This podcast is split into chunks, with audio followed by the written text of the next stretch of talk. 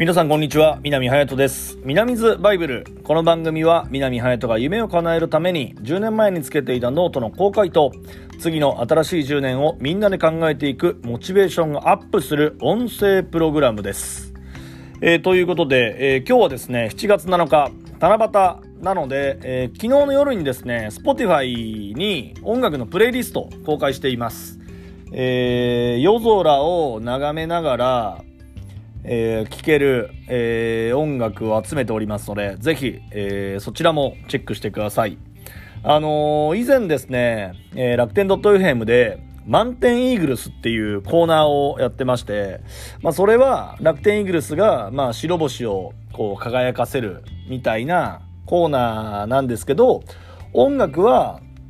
こう夜空を眺めながら、えー、聴ける、え音楽っていうコーナーがあって、まあ、それを、えー、Spotify の方にプレイリストとして、まあ、実際に上げていると、えいうことになっております。で、今日は、えー、次の新しい10年をみんなで考えていくというところにちょっとフックを、えー、かけていきたいなと思うんですけど、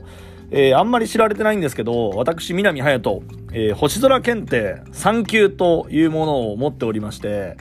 えー、子供の頃から星座とか、まあ、宇宙とかにま興味があったんですよね。まあ、それはあの、えー、歴史が好きというところにも多分繋がってると思うんですけど、まあ、僕らがどこから来て、まあ、どこに行くのか、まあ、みたいなところもまあ好きだったり、あと神話もね、歴史なので、まあ人間は神様から生まれたとか、アダムとイブ、で、アダムとイブはなんかゼウスとか、まあいろいろそういうものがあるんですけど、まあそういうのが好きで星空検定3級を取ったんですけど、まあ星空検定3級って、じゃあ中身は何なのかというと、まあ大体星座の物語とか、えー、小学校の時に、えー、学ぶような夏の大三角形とか、冬の大三角形とか、えー、そういうものを、まあ少し勉強して、えー、合格したというものになります。えー、後々またそういった星座の話もしていきたいなと思ってるんですけど、まあ、ここ10年でおそらく、まあ、宇宙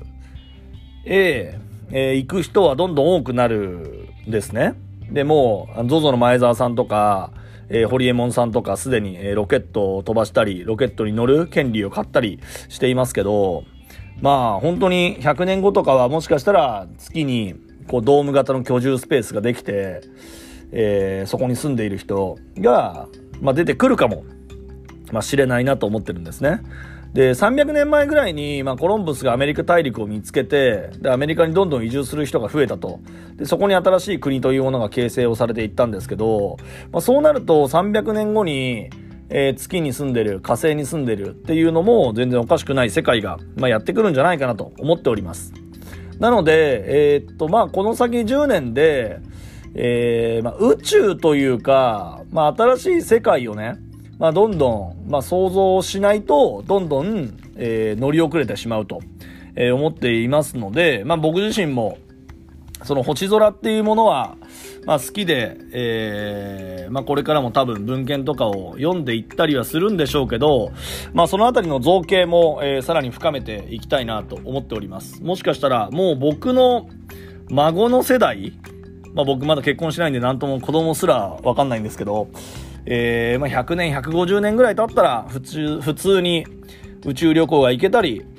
えー、宇宙からの何か遺産、宇宙からの財産で、まあ我々の生活が豊かになってるかもしれないなと思っております。えー、皆さんも多少なり宇宙を感じてみてはいかがでしょうか。ということで、今日は7月7日、七夕です。えー、ぜひ、あの、願い事をね、えー、笹に短冊に書いて、笹に掲げて、えー、そして祈っていきましょう。ということで、今日の南津バイブルでした。